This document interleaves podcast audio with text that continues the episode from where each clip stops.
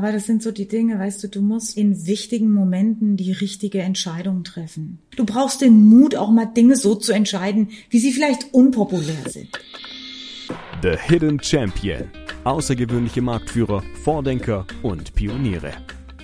Herzlich willkommen zu einer neuen Folge von Hidden Champion. Und heute ist die Pia Meier bei mir. Pia Meier ist Pia Meier ist gelernte Nee. Pia Meier ist gelehrte Arzthelferin und ist heute in der Geschäftsleitung eines mittelständischen Unternehmens namens Seidel GmbH und Co. KG in der Nähe von Marburg. Und jetzt haltet euch fest, 700 Mitarbeiter. Wie sie das geschafft hat, das erzählt sie uns heute. Schön, dass du da bist. Danke. Was war der beste Rat, den du je bekommen hast? Never judge a book by its cover was so viel heißt wie, nimm dir die Zeit, tief in das Buch einzusteigen, bevor du entscheidest, ob es gut ist. Und so ist es mit Menschen auch. Was war deine wichtigste Entscheidung? Persönlichkeitsentwicklung zu machen.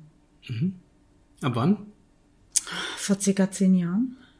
Okay. Was war dein größter Fehler? Dass ich das nicht früher gemacht habe, um damals zu wissen, als ich meine Kinder großgezogen habe, das anzuwenden, was ich heute bei Mitarbeitern anwende, nämlich stärkenorientiertes Führen und dass ich dieses Know-how nicht schon früher hatte, um das in die Kindererziehung einfließen zu lassen. Sie sind aber trotzdem cool geworden. Cool. was macht für dich ein Hidden Champion aus?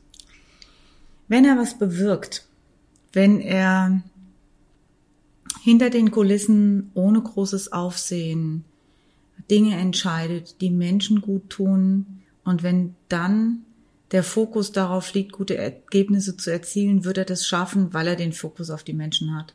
Wie bist du der Mensch geworden, der du heute bist? Gute Frage. Durch, durch all die Dinge, die ich sicherlich als Kind erlebt habe, da waren ein paar sehr unschöne Dinge dabei. Dann aber durch Aufarbeiten eben auch gelernt habe, dass, dass ich vielleicht, ähm, dass Enttäuschung von Erwartung kommt. Also warum hatte ich eigentlich die Erwartung, irgendwas von irgendwem zu bekommen und dann, äh, um dann enttäuscht zu sein, dass ich es nicht bekomme. Und ähm, dieses Bewusstsein durch Persönlichkeitsentwicklung erlangt zu haben und einfach dankbarer zu sein für das, was ich habe und nicht traurig darüber zu sein, äh, dass ich Dinge nicht habe. Also Persönlichkeitsentwicklung der Schlüssel meines Erfolgs und dadurch bin ich zu dem geworden, der ich heute bin. Lief danach alles nach Plan? Es läuft Gott sei Dank ja nie nach Plan. Leben ist das, was passiert, wenn du eifrig Pläne machst. Und ähm, nee, es lief nicht nach Plan, Gott sei Dank, sonst wäre ich heute nicht, wo ich bin. Dann wäre ich vielleicht heute erste Arzthelferin in einem großen Arzt, äh, in einer großen Arztpraxis und wäre vielleicht äh, von zehn Arzthelferinnen die Oberarzthelferin oder so. Gott sei Dank ist es nicht so. Und ich bin einfach einen quereinsteigenden Weg gegangen.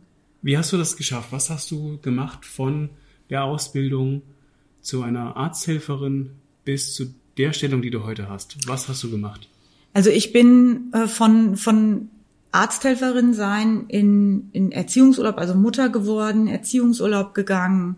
Nach dem Erziehungsurlaub, der ziemlich genau äh, fünf Jahre ging, weil ich in den fünf Jahren zwei Kinder dann bekommen habe, bin ich wieder äh, einmal zurückgegangen in die Arztpraxis, um dann äh, meinen den, den, äh, den ehemaligen Chef meines Vaters zu treffen, der äh, Inhaber verschiedener Sandgruben und Inhaber von äh, äh, Schneidersteine, großes, großes Unternehmen in der Region, in der ich aufgewachsen bin.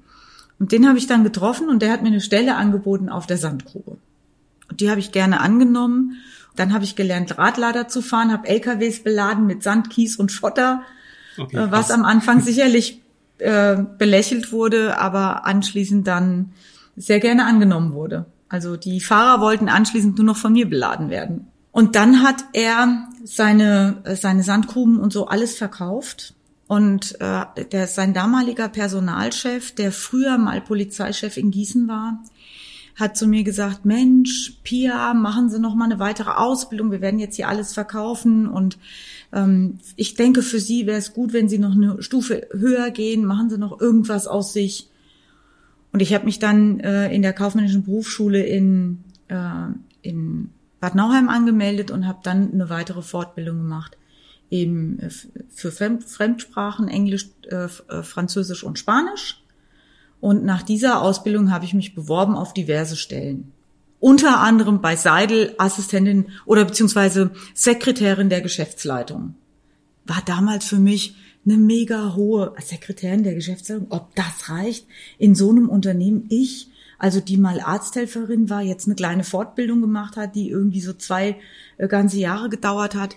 Also äh, Sekretärin der Geschäftsführung. Dann gehe ich zum Vorstellungsgespräch und dann kommt der größte Mentor meines Lebens in den Raum, Dr. Ritzenhoff, stellt sich kurz vor, fragt, wer ich bin, was ich früher so gemacht habe, sag, ich sag, ich bin Arzthelferin.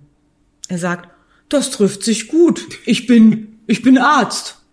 Ah, da hole ich mir doch meine Arzthelferin ins Unternehmen. Also mein Chef ist gelernter Mediziner, witzigerweise, der dann das Unternehmen seines Vaters übernommen hat und äh, lernt mich beim beim Vorstellungsgespräch kennen und sagt, Arzthelferin, cool, ich bin Arzt. Ich glaube, das passt. und das war so, ja, das passte einfach. Weißt du, manchmal ist es so. Und äh, das war dann irgendwie schnell entschieden. Also ich habe dann da angefangen. Nach kurzer Zeit wurde ich Assistentin der Geschäftsführung. Das war ich dann sechs Jahre lang. Und äh, so ging irgendwie mein Weg. Also, und heute bist du in der Geschäftsleitung. Heute bin ich in der Geschäftsleitung ein Wahnsinnsweg. Ja. Und auch nicht lange. Also Nö. zehn Jahre. Jo. Elf. So. Mhm. Von Arzthelferin zum Baggerfahrer Mhm. zum, ich gucke jetzt mal Fremdsprachen, Mhm. Sekretärin, Geschäftsleitung.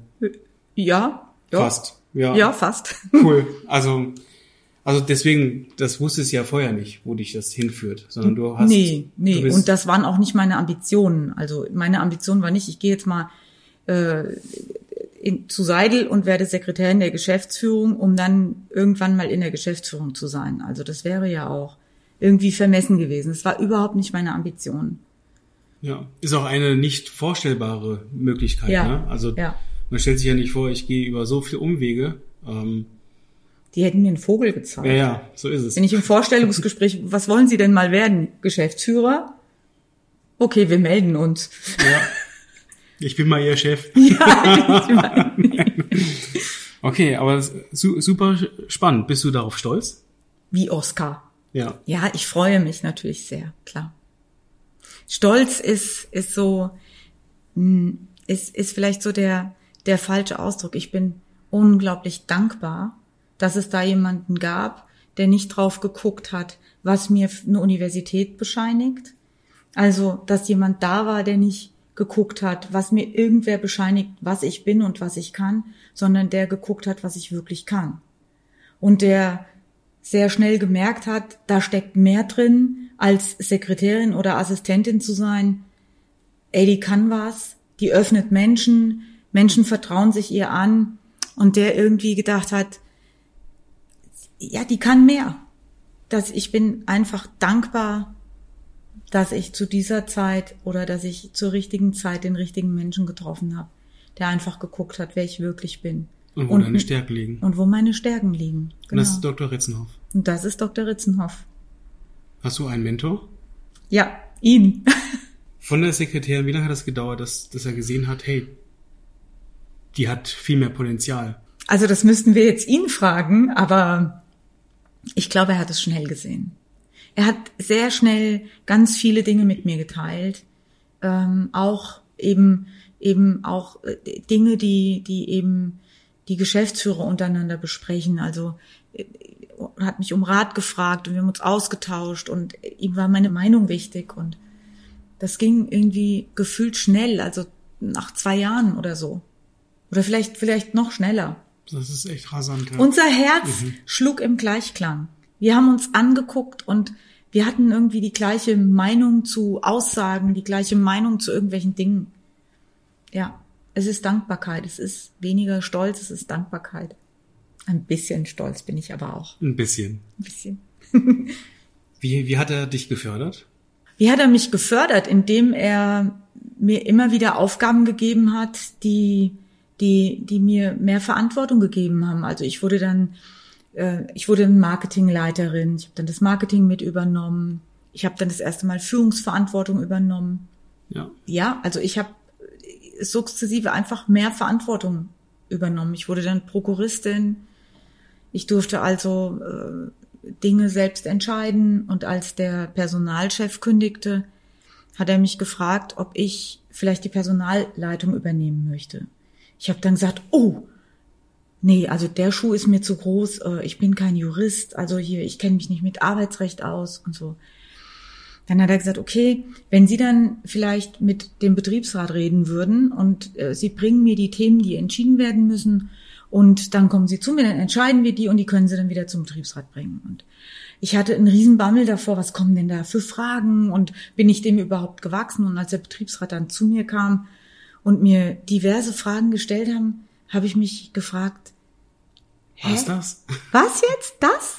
Also, wir bräuchten, wir haben einen Kollegen, äh, der hatte irgendwie ein Problem und dem fehlen jetzt die Arbeitsschuhe, der bräuchte noch ein zweites Paar Arbeitsschuhe. Ja, und? Also können wir die anschaffen? Ja, die, klar. Also ist jetzt ein blödes Beispiel, aber es waren so, es waren so für, für mich so Themen, wo ich dachte, muss man darüber wirklich reden? Und die Dinge sind abgearbeitet worden, sie sind entschieden worden, nicht in ein Buch geschrieben worden, sondern sie wurden entschieden und das gefiel dem Betriebsrat und nach drei Monaten hat der Betriebsrat zum Dr. Ritzenhoff gesagt, die Belegschaft möchte, dass die Frau Meier unsere neue Personalleiterin wird. Cool. Und irgendwie hatte ich dann auch das Gefühl, man wirft sich vor zu vielen Dingen in den Schlamm. Und man macht sich wahrscheinlich manchmal zu klein. Und als ich dann Personalleiterin wurde, ich wuchs natürlich mit meiner Aufgabe. Anfangs war ich auch unsicher. Ich kannte mich in Arbeitsrecht unheimlich schlecht aus, aber ich habe mich damit beschäftigt und ich habe in den Fällen gelernt. Und was ich einmal gelernt hatte, das konnte ich das nächste Mal anwenden. Also so irgendwie Learning by Doing, so wie man auch Sprachen ähm, lernt das klappte dann immer besser und immer besser und meine Aufgabe war es nicht, irgendwelche Arbeitsverträge abzudaten. Ich dachte, das kann ein Anwalt viel besser, also rufe ich lieber einen Anwalt an, der macht es für uns. Sondern ich fand, eine richtig gute Personalarbeit machst du da, wo sie hingehört, nämlich beim Personal.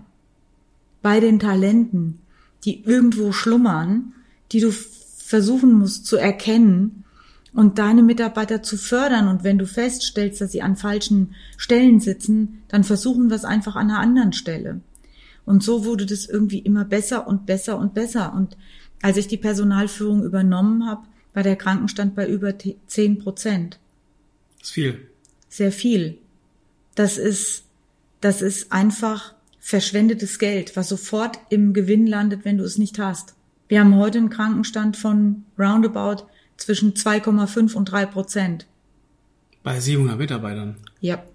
Also, also irgendwie ja, hat es sich das ausgezahlt, einfach sich um die zu kümmern, für die du zuständig bist und das nicht vom Büro aus, sondern live und in Farbe, anfassbar. Mitarbeiter zu Mitwissern machen. Denn wenn sie Mitwisser sind, dann können sie Mitunternehmer werden. Wenn sie Mitunternehmer sind, können sie das Unternehmen zum Erfolg bringen, ohne dass sie es Kraft kostet, weil sie Dinge einfach wissen. Wenn sie wissen, wie viel die Teile wert sind, die jetzt weggeworfen werden müssen, achten sie vielleicht darauf, sie nicht wegzuwerfen. Oder so eine Qualität herzustellen, dass man sie nicht wegwerfen muss. Wenn Mitarbeiter wissen, was es kostet, eben krank zu sein oder sagen wir mal nicht krank zu sein, sondern krank zu machen. Man träumt davon, dass nur die Mitarbeiter fehlen, die wirklich krank sind und nicht die Mitarbeiter, die krank machen. Das ist ein riesen, riesengroßer Unterschied, denn wir haben eine soziale Verantwortung für die, die wirklich krank sind. Und die Mitarbeiter bei uns, die wirklich krank sind, denen schicken wir Blumen und wir kümmern uns um sie.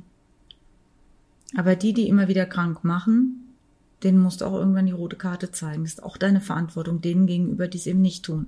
Und das ist eine Mission und eine Vision, die niemals endet, an der du permanent arbeiten musst.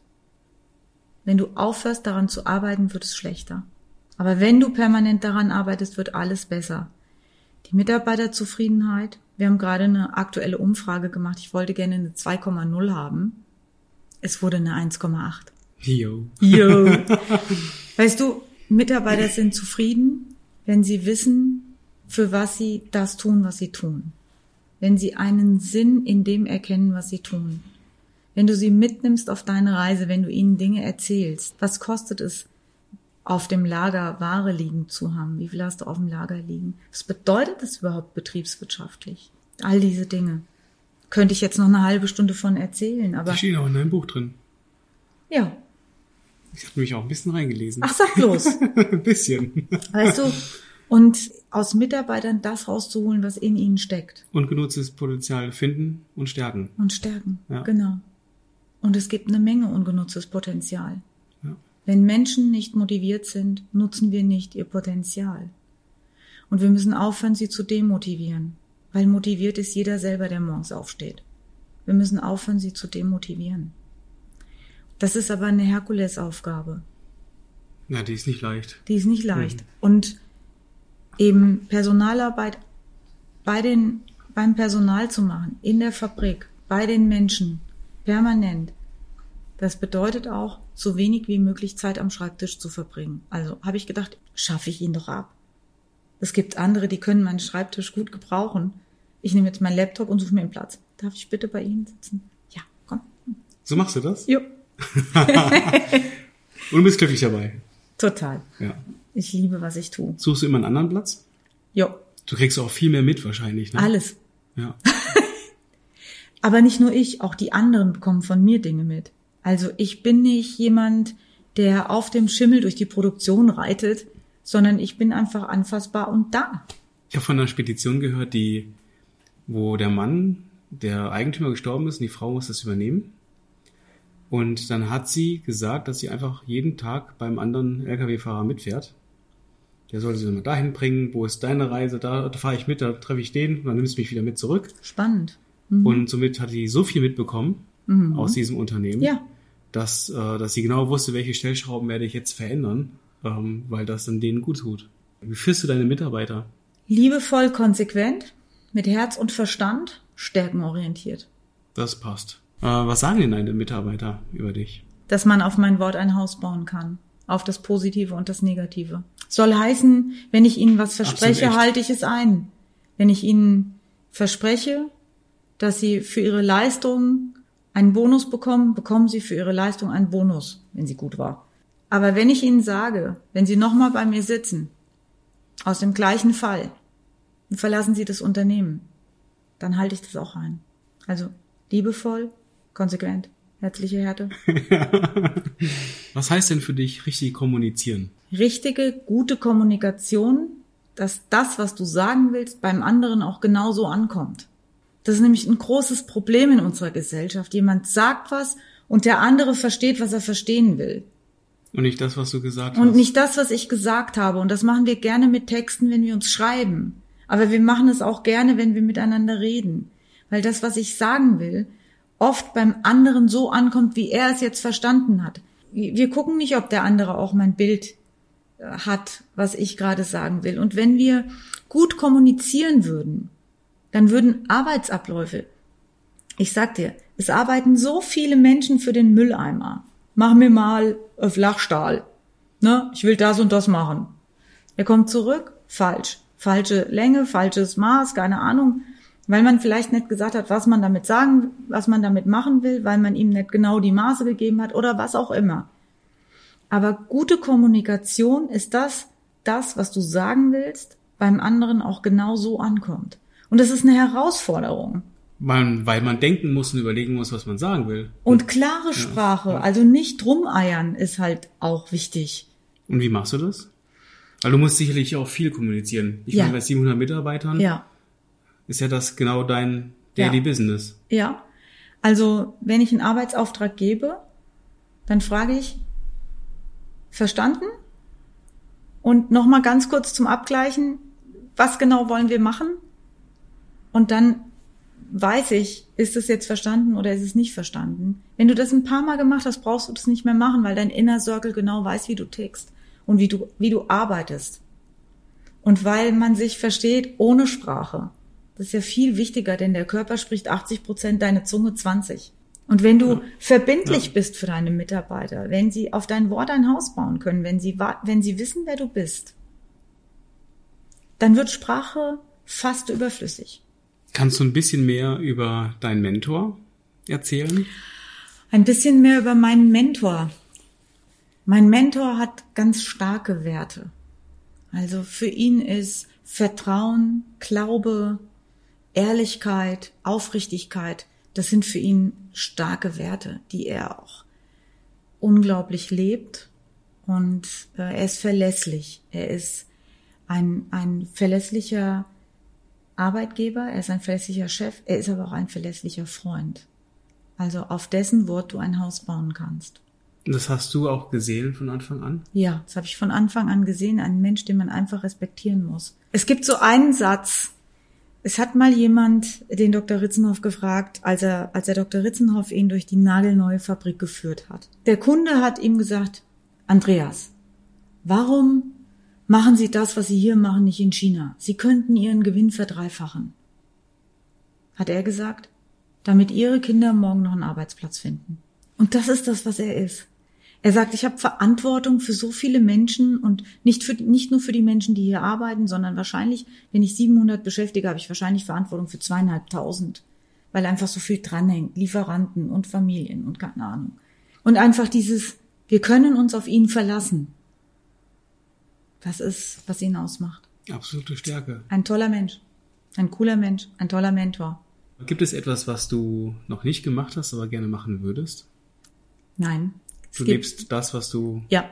bist, das, ich was bin, du machst? Ich bin ein, ein sehr spontaner, ausprobierender, risikobereiter Mensch. Ich, was ich wirklich machen will, das mache ich. Deswegen hast du auch so schnell zugesagt zu dem Interview. Ja, Genau. Bist du dabei? Ja. Fand ich cool. Fand ich so cool, dass ihr, dass ihr mich hier haben wollt. Das war so wertschätzend für mich. Ja, wir haben, wir haben ähm, gehört, was, was für Potenzial du hast. Oder auch was du, was du geschafft hast. Ja, und dann schadet es ja auch nicht, mal darüber zu sprechen. Schön, danke. Aber was sind deine Ziele im Leben? Wenn du schon die letzten elf Jahre nicht geplant hast, hast du Meine vielleicht Ziele, Ziele für die, für die nächsten Jahre? Das ist wirklich eine gute Frage. Das größte Ziel in meinem Leben ist Glück und Zufriedenheit. Aber es ist eigentlich gar kein, gar kein Ziel. Es ist eigentlich eine Entscheidung. Glück ist eine Entscheidung. Zufrieden sein können auch. Und wenn ich so von so coolen Menschen wie euch angesprochen werde, dann bin ich einfach glücklich. Cool. und wenn man mal nicht alles nach Plan läuft, was ist ein Ventil? Oder hast du eins? Oder Ein hysterischer Schreianfall? Meinst du das? Ja. Nein. wenn man nicht alles nach Plan läuft.